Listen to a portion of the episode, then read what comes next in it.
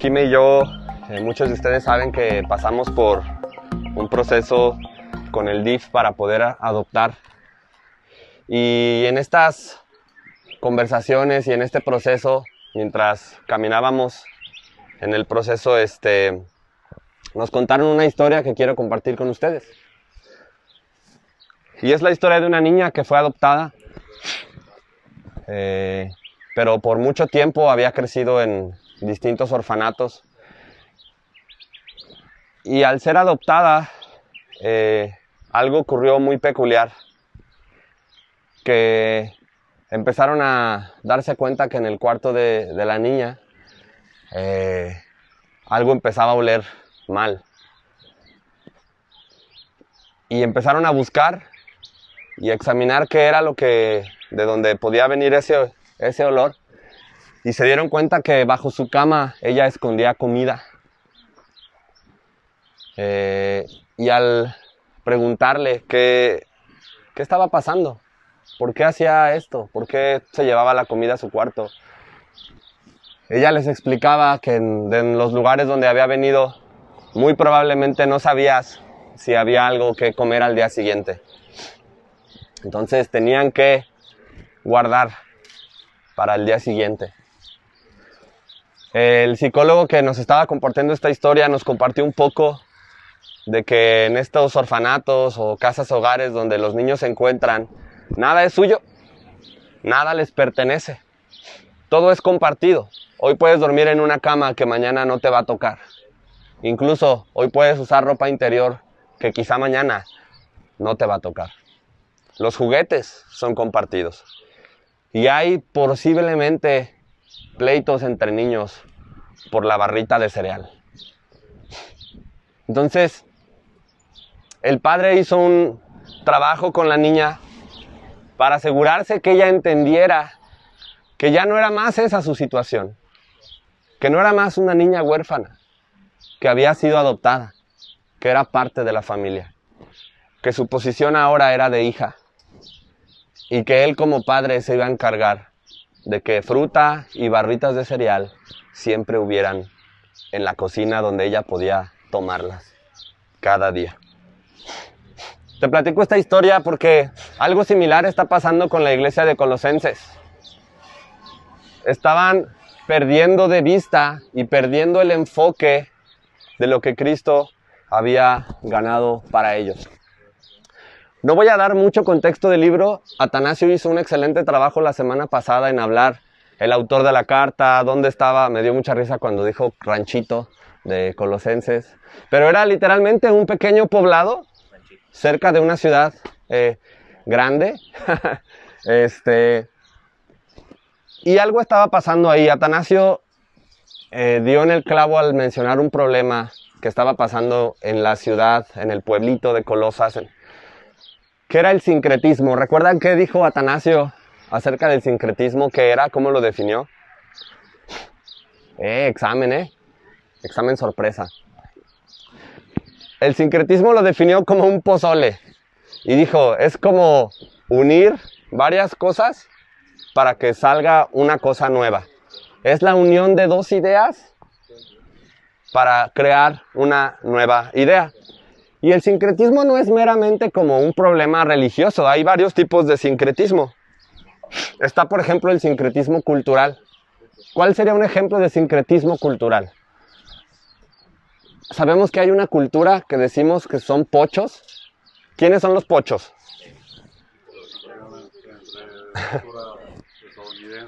y mexicana, exacto. Pero un pocho no es mexicano. Ha dejado de ser culturalmente sus, su visión, sus valores, la, la, forma en la que vive, la forma en la que hace algunas cosas, ya no es de una, de una raíz como totalmente mexicana. Pero ¿qué crees? Tampoco es americano. Tampoco tiene perfectamente una cultura, una visión y valores americanas. Dos culturas se han unido y no solamente se han unido, sino que han solidificado y se han hecho una tercer cosa nueva completamente diferente a las anteriores. Ya no es leche ni es chocolate. es leche con chocolate y es una cosa nueva totalmente distinta. El sincretismo no es solamente la unión de dos cosas, sino cuando eso se solidifica y trae resultados. ¿Qué otro ejemplo hay de sincretismo? Hay sincretismo musical, ¿sabían? El reggaetón es una combinación entre el reggae jamaicano y el hip hop de Estados Unidos. Cuando estas dos géneros musicales se unen, se solidifican y crean algo nuevo, esto es sincretismo. El problema con el sincretismo y lo que estaba pasando en la iglesia de Colosas era el sincretismo religioso. Cuando el sincretismo toca las bases y los fundamentos de nuestra fe, deja de ser solamente un, un sincretismo general y pasa a ser un problema muy puntual a lo que nosotros podemos hoy llamar como herejía. Una herejía es una mentira que toca las bases de nuestra fe completamente. Una herejía es una mentira que atenta y que pone en peligro las bases y los cimientos de nuestra fe. Muchas veces ustedes han escuchado que hemos dicho, tenemos cosas en mano cerrada y en mano abierta. ¿verdad? La mano cerrada son las cosas bases de nuestra fe, son las cosas que no estamos dispuestos a negociar. Si tú crees que Jesús era solamente un buen maestro, una persona amable y buena onda con los pobres, un ser espiritual, nada más, pero que no era Dios mismo encarnado, eso es no negociable. Entonces estamos hablando de un Dios totalmente diferente. Cuando el sincretismo golpeó la iglesia de Colosas, no la golpeó solamente para crear cultura, para crear comida, para crear música nueva entre dos culturas diferentes, la golpeó de tal manera que había falsos maestros enseñando cosas contrarias a las bases de nuestra fe. Entonces Pablo tenía que intervenir. Pablo tenía que decirles algo. Y el problema puntual de esta, de esta herejía y sus falsos maestros era alejar, tomar la vista del pueblo de Dios que estaba viendo a Cristo y redireccionarla hacia otra cosa. Decir, sí, qué chido, tú puedes seguir creyendo en Jesús para tu salvación, pero mira, aquí hay un chorro de otras cosas que puedes hacer.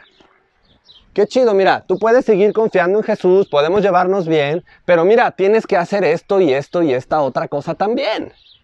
Entonces, este sincretismo y estas falsas enseñanzas y estos falsos maestros estaban poniendo en riesgo las bases de la fe en Cristo Jesús. Estaban haciendo que el pueblo de Dios desviara su mirada, se desenfocara de Cristo Jesús y pusiera su mirada en otra cosa. Y Pablo va a hablar desde ese momento en Colosenses 2 y vamos a comenzar en el versículo 8. ¿Puedes ayudarme a abrir tu Biblia?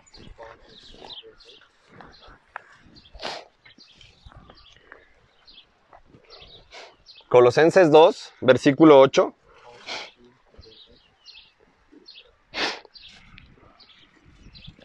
Fíjense muy bien con la palabra que empieza. Yo estoy eh, leyendo en NBI y dice, cuídense. Vamos a hacer una pausa. Dice, cuídense. Estén alerta. Vigilen. Supervisen.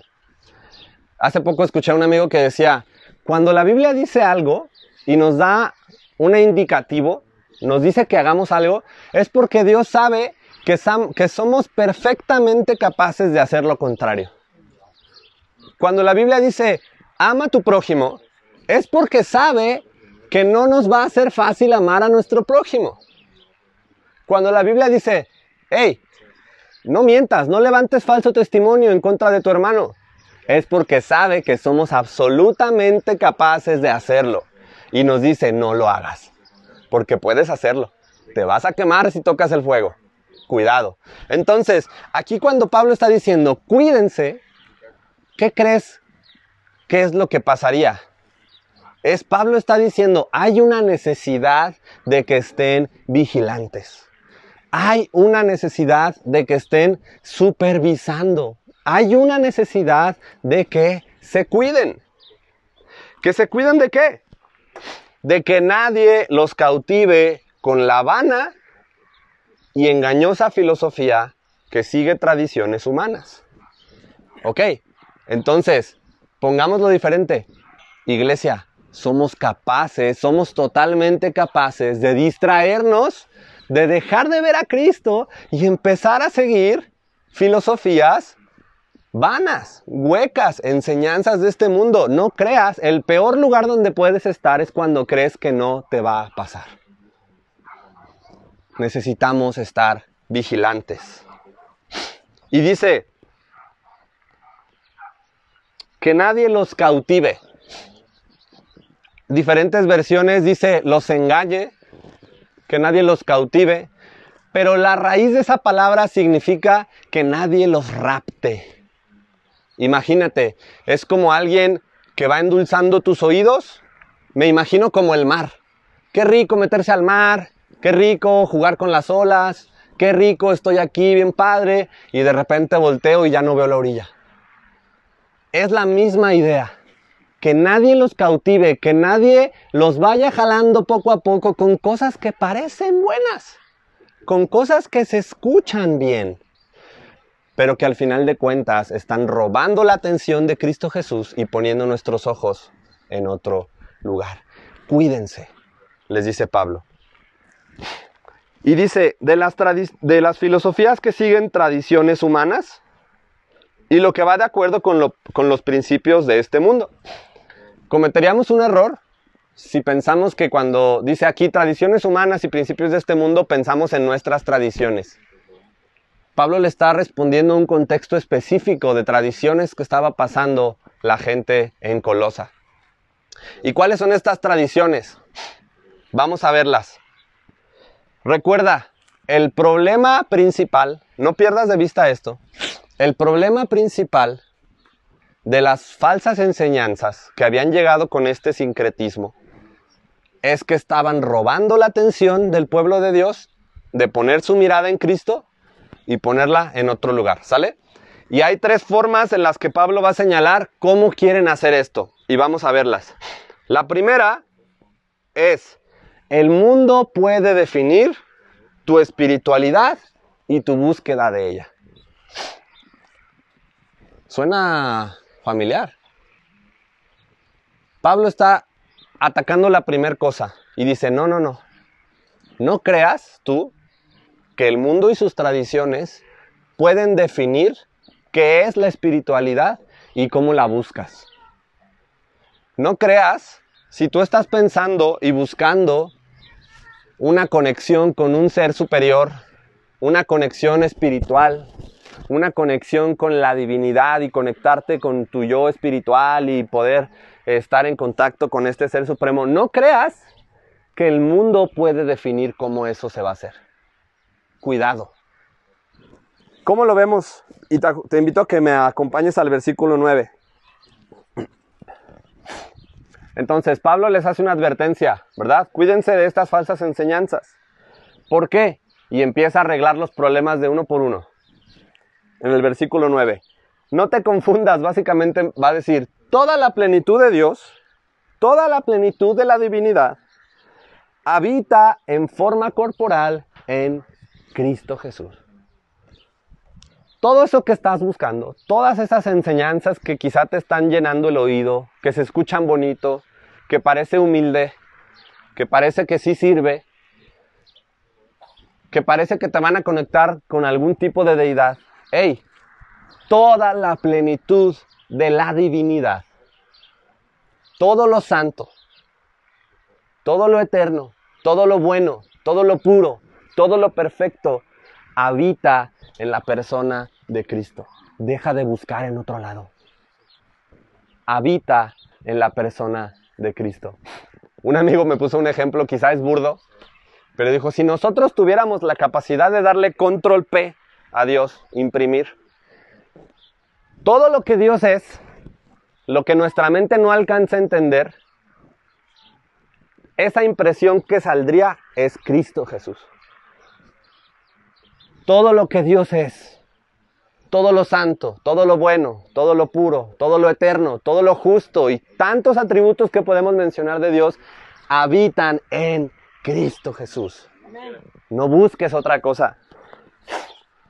Y entonces está diciendo, y en Él, en Él donde habita toda la plenitud de Dios, que es la cabeza de todo poder y autoridad, y Atanás habló un poco de esto, no hay nadie por encima.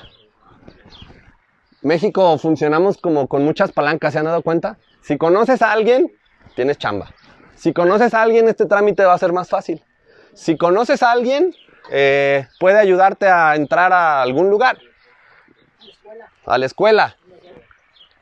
Y entonces está diciendo, Cristo Jesús, donde habita toda la divinidad, está por encima de todo. No hay nadie por encima de él. Nadie puede decirle a Jesús qué hacer y cómo hacerlo. Él está por encima. Él que es la cabeza de todo poder y autoridad, en Él ustedes han recibido esa plenitud. Órale. Vamos a detenernos un segundo. Toda la plenitud de Dios, toda la plenitud de la divinidad, todos los ejemplos que puse, todo lo santo, todo lo bueno, todo lo eterno, habita en Cristo y en Él ustedes la han recibido. ¿Te has puesto a pensar en las implicaciones de, que la Biblia está diciendo que hemos recibido esa plenitud de la divinidad cuando estamos unidos a Cristo? Entonces parece que Pablo está diciendo algo, ¿no? Hey, ¿estás buscando una plenitud espiritual? ¿Estás buscando esta conexión con un ser divino? ¿Estás buscando eh, alimentar tu, tu espíritu con buenas obras? ¿Estás buscando esto? Todo ya se te fue dado cuando fuiste unido a Cristo. En Él habita todo. ¿Y qué crees? Él se ha unido a ti, se ha hecho uno contigo. Deja de buscar. Entonces, primer mentira que Pablo está atacando, que el mundo puede definir la espiritualidad y la búsqueda de ella. Ah, ah, toda esa habita en Cristo. ¿Y qué crees? Habita en ti al ser unido a Él. Deja de buscar. Segunda cosa, estas falsas enseñanzas hablaban de la circuncisión física y del celoso cumplimiento de la ley. ¿Te acuerdas cómo definimos el sincretismo? Dos ideas que se unen y forman una cosa nueva. ¿Verdad? Y esto trae resultados. Las dos cosas que estaban unidas aquí era la cultura griega y romana y todos los dioses que ellos adoraban, tantas formas de buscar la espiritualidad, y también las tradiciones judeocristianas que obligaban a las personas que para ser parte del pueblo de Dios tenías que cumplir con ciertos ritos y leyes. Uno de estos era la circuncisión, que ya hemos hablado anteriormente de esto. Esaú habló de esto cuando explicó la palabra griega, ¿se acuerdan de catatomé? Tuve pesadillas ese día. Pero literalmente fue mutilar, amputar, ¿verdad? El, el miembro reproductor masculino. Y cuando estaba hablando de la circuncisión, dice, hey, ahí les va la segunda cosa que les están diciendo para, ¿se acuerdan de qué dijimos que era la, la, el peligro de, la, de las herejías? Robar su atención de Cristo y ponerla en otra cosa. Esta es la segunda cosa que ahora van a, estar diciendo los falsos maestros. Necesitas circuncidarte si realmente quieres ser parte del pueblo de Dios. Necesitas cumplir con este rito y con esta ley si realmente quieres tener parte en la mesa. Si realmente quieres llamarte e identificarte como hijo de Dios, tienes que circuncidarte.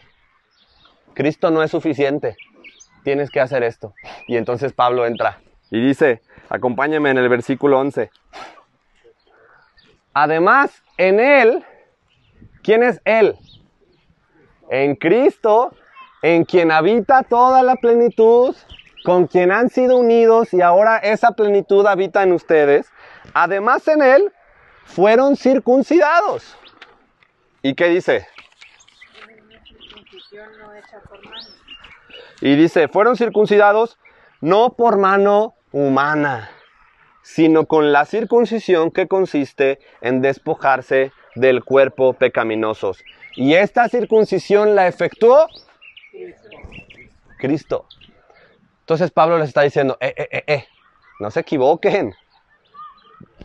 Esto está empezando a hacerles ruido en su cabeza porque se escucha bien, se escucha piadoso, se escucha como un sacrificio humano que es bueno hacer, que refleja humildad, falsa humildad. Hey, no, no, no, no tienen que hacer esto más. Cristo Jesús ha efectuado una mejor circuncisión.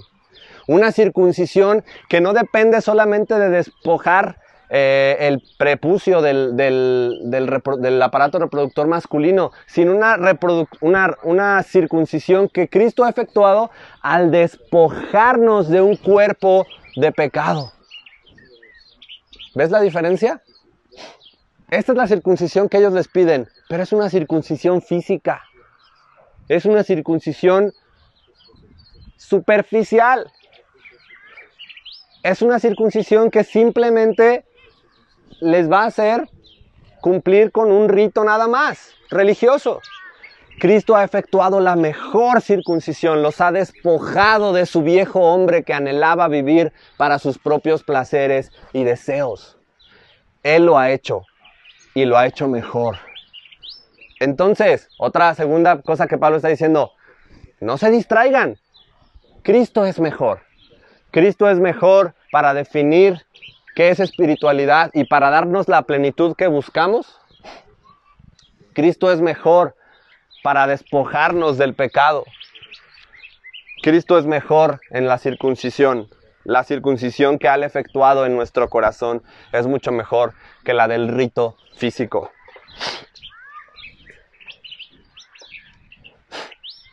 Y la última cosa que les estaban diciendo, el cumplimiento de las dietas y festividades religiosas a los que los estaban obligando a participar. Y lo vemos en el versículo 16 y 17. Lo voy a leer, dice, así que nadie los juzgue a ustedes por lo que comen o beben o con respecto a días de fiesta religiosa, de luna nueva o de reposo. Esta es la parte del sincretismo del judeocristiano eh, y, sus, y sus memoriales y sus fiestas religiosas anuales, diciéndoles, tienes que hacer esto también. ¿Quieres realmente ser un buen seguidor de Jesús? ¿Quieres realmente ser un buen seguidor de Cristo? Tienes que cumplir con todos los rituales que te decimos. Con todas estas fiestas religiosas. ¿Qué crees? No puedes comer cerdo. Yo no hubiera podido, me encantan las carnitas. Pero no puedes hacer esto. ¿Quieres realmente ser un buen seguidor de Cristo? Tienes que arreglar tu dieta y tienes que estar presente en todas estas festividades. No solo presente, respetarlas y practicarlas y enseñarle a tus hijos y a los hijos de tus hijos que las cumplan. ¿Por qué? Porque Cristo Jesús no es suficiente. No lo decían. Pero ¿se acuerdan cuál es el problema principal de las herejías? Tomar nuestro enfoque de Cristo y ponerlo en otra cosa.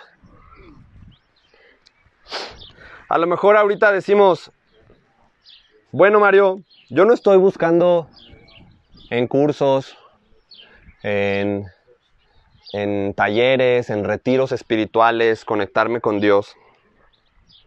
Pero sí vivimos en un mundo lleno de esto. Vivimos en un mundo donde las personas pagan enormes cantidades de dinero por retiros espirituales que los van a conectar con Dios. A lo mejor tú no estás ahí, pero a lo mejor estás aquí sentado pensando que Soma, pensando que la iglesia es una buena forma de conectarte con tu espiritualidad. Y no quiero que me malentiendas. Somos el cuerpo de Cristo y juntos nos apuntamos a Él. Pero si estás poniendo tus ojos en la iglesia como aquella cosa que te conecta con Dios, estás perdiendo de vista a Cristo. Él ya lo ha hecho y es suficiente. Cuando nosotros venimos y somos parte de esta iglesia, estamos respondiendo a que hemos sido unidos a Cristo y nos une eso a todos juntos aquí y venimos y celebramos a nuestro rey. Pero si vienes aquí como un retiro espiritual de domingo, buscando que esto es lo único que te mantiene conectado a Dios, y este es tu pensamiento, cuidado, porque puedes hacer de la iglesia un ídolo. Si estás pensando que estás aquí porque esto es lo que te mantiene conectado con Dios, déjame decirte, Cristo Jesús hizo un mucho mejor trabajo para desconectarte con Dios. Y vino a habitar y hacerse uno contigo, para poder entonces que la plenitud de la divinidad habite en nosotros. A lo mejor dices, no Mario, yo, yo sé que aquí no están diciendo que nos circuncidemos para, para entonces poder seguir a Jesús. Yo sí creo que eso es una mentira. No debería nadie hacerlo. Y quiero que sepas esto. Definitivamente estamos llamados a vivir una vida agradable a Dios. Pero quizá nos olvidamos de que Él es quien nos ha despojado de nuestra vida antigua y de nuestra esclavitud al pecado. Quizá tú dices, yo no estoy pensando en circuncidarme como para ser parte del pueblo de Dios. Pero ¿cuánta de tu vida diaria estás luchando tú solo, tú sola, en tu propia capacidad para dejar el pecado que te agobia? ¿En cuánto de tu vida cotidiana estás luchando con tus propias fuerzas para dejar de hacer lo que sabes que no le agrada a Dios, olvidando que Cristo Jesús efectuó una mejor circuncisión? A lo mejor no somos parte de esta iglesia en Colosas que un, que un sincretismo entre judio-cristiano y la iglesia este, y, y las culturas romana y griega hicieron, pero a lo mejor hoy sí estamos pasando por ciertas cosas donde decimos, yo voy a hacer mi propia circuncisión. Yo tengo que dejar esto por mis propias fuerzas. Yo tengo que dejar de hablarle hacia mi esposa porque le tengo que echar ganas. Yo tengo que dejar el alcohol porque tengo que poder hacerlo. Yo tengo que dejar de ver pornografía porque ya no puedo seguir haciendo esto. Y estás luchando con tus propias capacidades y con tus propias fuerzas y básicamente estás haciendo la misma cosa que estos falsos maestros le estaban diciendo a la iglesia en Colosas. Tú tienes que hacer algo más. Cristo Jesús no es suficiente. Órale. Y sería un error que dijeras, Mario, entonces no estamos llamados a buscar activamente nuestra santificación. No estamos llamados a buscar activamente a vivir una vida que agrade a Dios. Sí, sí estamos llamados. La diferencia es la motivación del corazón. ¿Por qué haces eso? ¿Por qué estás buscando vivir una vida agradable a Dios? ¿Para ser aceptado en el pueblo de Dios? ¿O buscas hacerlo porque ya fuiste aceptado por medio de Cristo?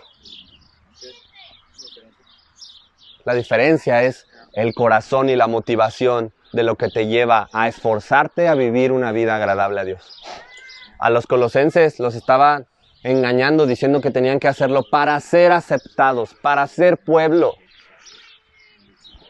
Y Pablo dice, hey, no es necesario. Cristo Jesús los hizo pueblo. Cristo Jesús los aceptó. Entonces vivan en respuesta a eso. Y por último, a lo mejor dices, Mario, yo sé que aquí no me estás diciendo que cumpla con los rituales judíos, con el día de reposo, donde no podemos hacer nada, con, con, los rituales religiosos que estaban pasando en ese momento. Pero quizá estás tan estresado y tan enfocado y quizá te llega una tristeza porque fallaste en tu devocional del día. Quizá estás tan estresado que es como, tengo que cumplir con mis disciplinas espirituales. Este día no se acaba a menos que yo haya leído, a menos que yo haya orado. Y vuelvo a lo mismo, atención, foco. Son muy buenas cosas que hacer. Te animo como cristiano, ora, lee tu Biblia, canta alabanzas a Dios. Pero ¿cuál es tu corazón? Fíjate lo que les dice Pablo en el versículo 17. Todas estas fiestas religiosas, todo esto que estaban llamados a cumplir y hacer, es una sombra de las cosas que están por venir. La realidad se halla en quién creen que dice Pablo. En Cristo. Ah, parece que Cristo es suficiente, ¿no? Parece que Cristo es importante, parece que Cristo es supremo, parece que Cristo es central para el pueblo de Dios. Y si pierdes tu mirada de Cristo, vas a andar navegando en distintas y distintas aguas. Todo esto es una sombra. Déjame decirte, cuando oras, estás tan emocionado de que estás en comunión con Cristo. Oras para que nada más se bendigan tus alimentos. Cuando lees tu Biblia, la abres con una emoción de quiero encontrar a Cristo. Quiero profundizar y ver que lo que vamos a ver hoy me va a decir, Cristo, eres asombroso, te necesito. O estás buscando apuntarle el dedo y a ver si dice algo que, a lo mejor se aplique a tu semana. No te equivoques, la Biblia no habla de ti. No eres el personaje principal de esta historia. La Biblia nos presenta al, al, personaje principal de la historia desde Génesis 1. Dice, en el principio, Dios. ¿De quién se trata esto? De Dios. De Cristo. Esto es una sombra. Esto solamente apunta a Cristo Jesús. ¿Estás leyendo tu Biblia para encontrarte a ti mismo y buscar buenos consejos? ¿O estás queriendo encontrar a Cristo cuando la abres? Él es el centro. Pablo va a hacer un reenfoque.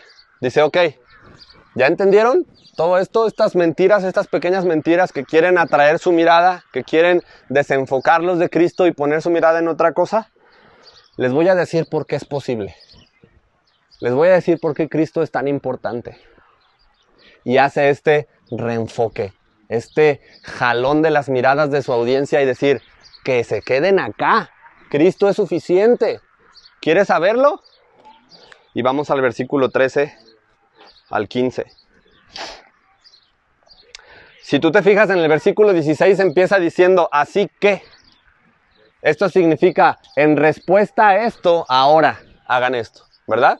Así que, o por lo tanto. Si, una, si un versículo empieza con así que, lo que tenemos que hacer es regresarnos para ver qué está diciendo para mandarles a hacer algo, ¿verdad? Por lo tanto, así que entonces vamos del versículo 13 al versículo 15. Antes de recibir esa circuncisión, ¿se acuerdan cuando estamos hablando? Antes de recibir este nuevo pacto, antes de que ustedes fueran llamados pueblo, antes de que ustedes se les diera un lugar en la mesa, ustedes estaban muertos en sus pecados. Básicamente no podían hacer nada para salvarse. ¿Un muerto puede hacer algo para resucitarse él mismo? Está muerto, ¿verdad? No puede hacer nada. Ustedes estaban muertos en sus pecados. Esta palabra connota esclavitud. Dice, no podías hacer nada, te dominaba.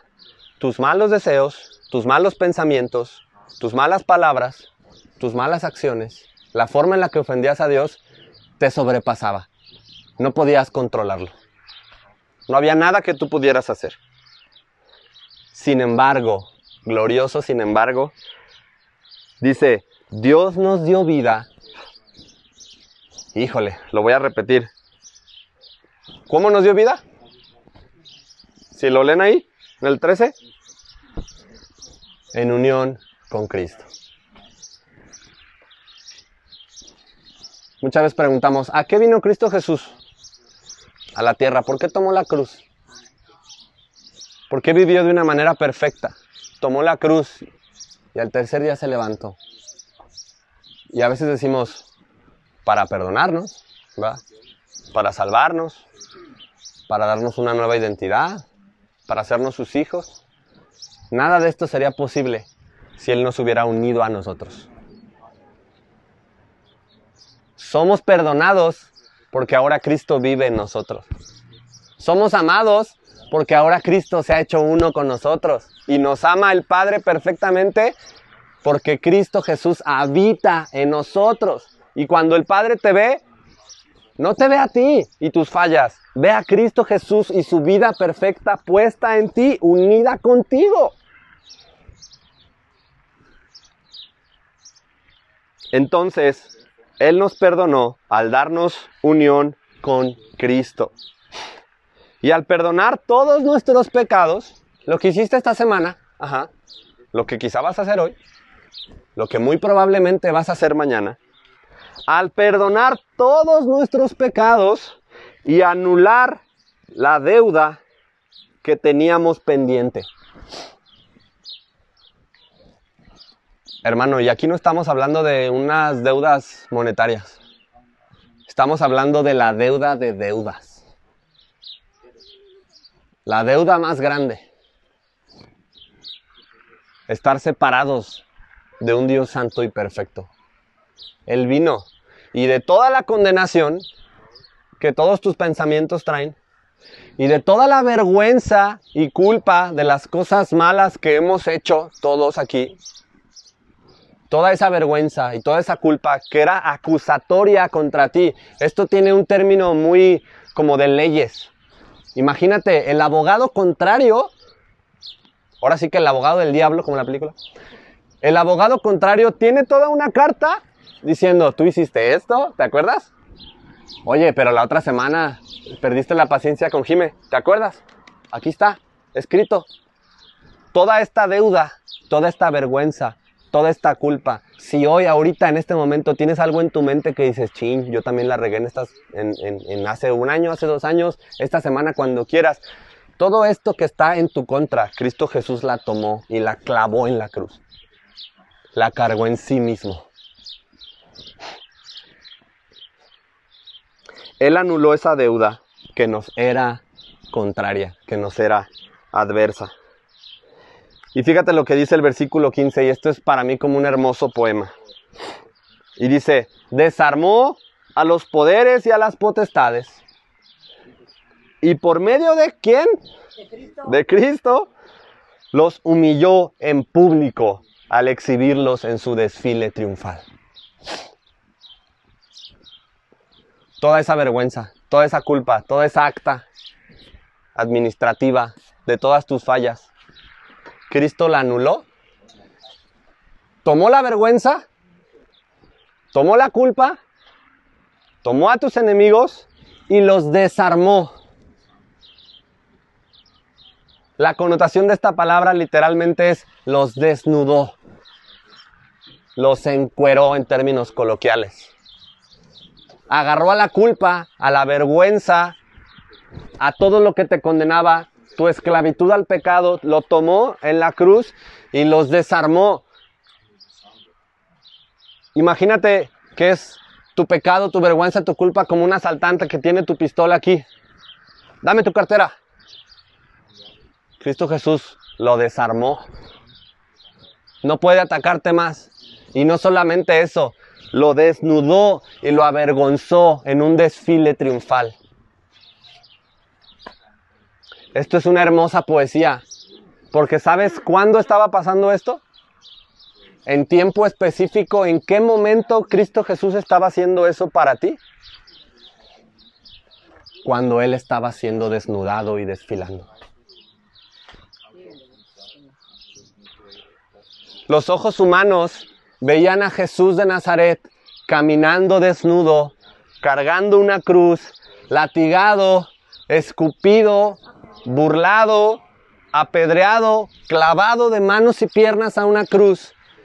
Pero lo que Jesús estaba viendo era que estaba ganando sobre nuestros enemigos. Y los estaba exhibiendo públicamente en ese lugar. El mundo pensó, el diablo pensó, los enemigos pensaron que estaban exhibiendo y avergonzando públicamente a Cristo Jesús. Y Cristo Jesús los estaba exhibiendo y avergonzando públicamente a ellos.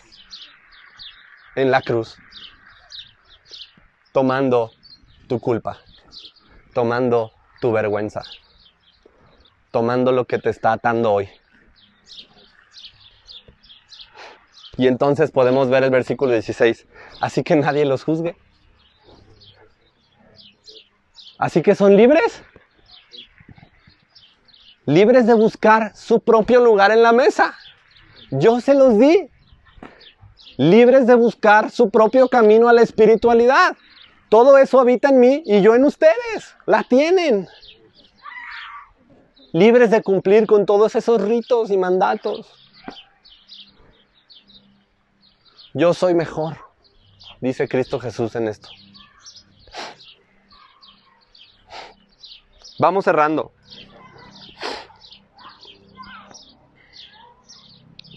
Hermano, quiero decirte algo muy importante. Si tú crees que esta libertad cara y comprada en la cruz con la sangre del Hijo de Dios te da el derecho de vivir tu vida como tú quieras, coloquialmente, perdón si se escucha burdo, como se te dé la gana, puedes vivir tu vida porque entre comillas nadie puede juzgarte, quizá no te has dado cuenta que sigues viviendo como un esclavo a tus propios deseos y a tus propios placeres. Si crees que la libertad que Cristo Jesús compró en la cruz para ti te da derecho de hacer lo que tú quieras porque al cabo que eres amado, porque al cabo que eres aceptado, quizá no te has dado cuenta que sigues viviendo como un esclavo. Y como esa niña sigues escondiendo la comida debajo del colchón. Quizá no te has dado cuenta que tu lugar en la mesa ya fue comprado. Y que la libertad que tienes hoy en Cristo al estar unido a Él, para ti no costó nada, pero a Él le costó mucho. Esto no es una invitación a vivir nuestra vida libremente alejados de Dios. Eso no se llama libertad. Eso se llama libertinaje. Cristo Jesús vino a hacernos libres. Libres de la condenación, libres de la vergüenza, pero nos vino a ser libres ahora para poder vivir una vida que lo agrada a Él. Ya no somos más esclavos del pecado. Ya no el pecado, lo que te sometía y tú no podías hacer nada contra él, eras incapaz de hacer algo, ya no tiene poder sobre ti. Ahora eres libre para vivir una vida que agrada a Dios, porque Él habita en ti. Y cerramos entonces con el versículo 20. Y esto es un ánimo para nosotros hoy también como iglesia. Y Pablo les dice, entonces, si con Cristo ustedes ya han muerto a estos principios de este mundo que acabo de refutar, ¿por qué, como si todavía pertenecieran a ellos, se someten a esos preceptos? Y esta es nuestra invitación, iglesia, hoy. Si hemos entendido que estamos unidos a Cristo, si hemos entendido que en Él encontramos perfectamente la plenitud, si hemos entendido que Él ganó nuestro lugar en la mesa, ¿por qué todavía vivimos atados a estas cosas? Y es una buena cosa para llevarte y reflexionar.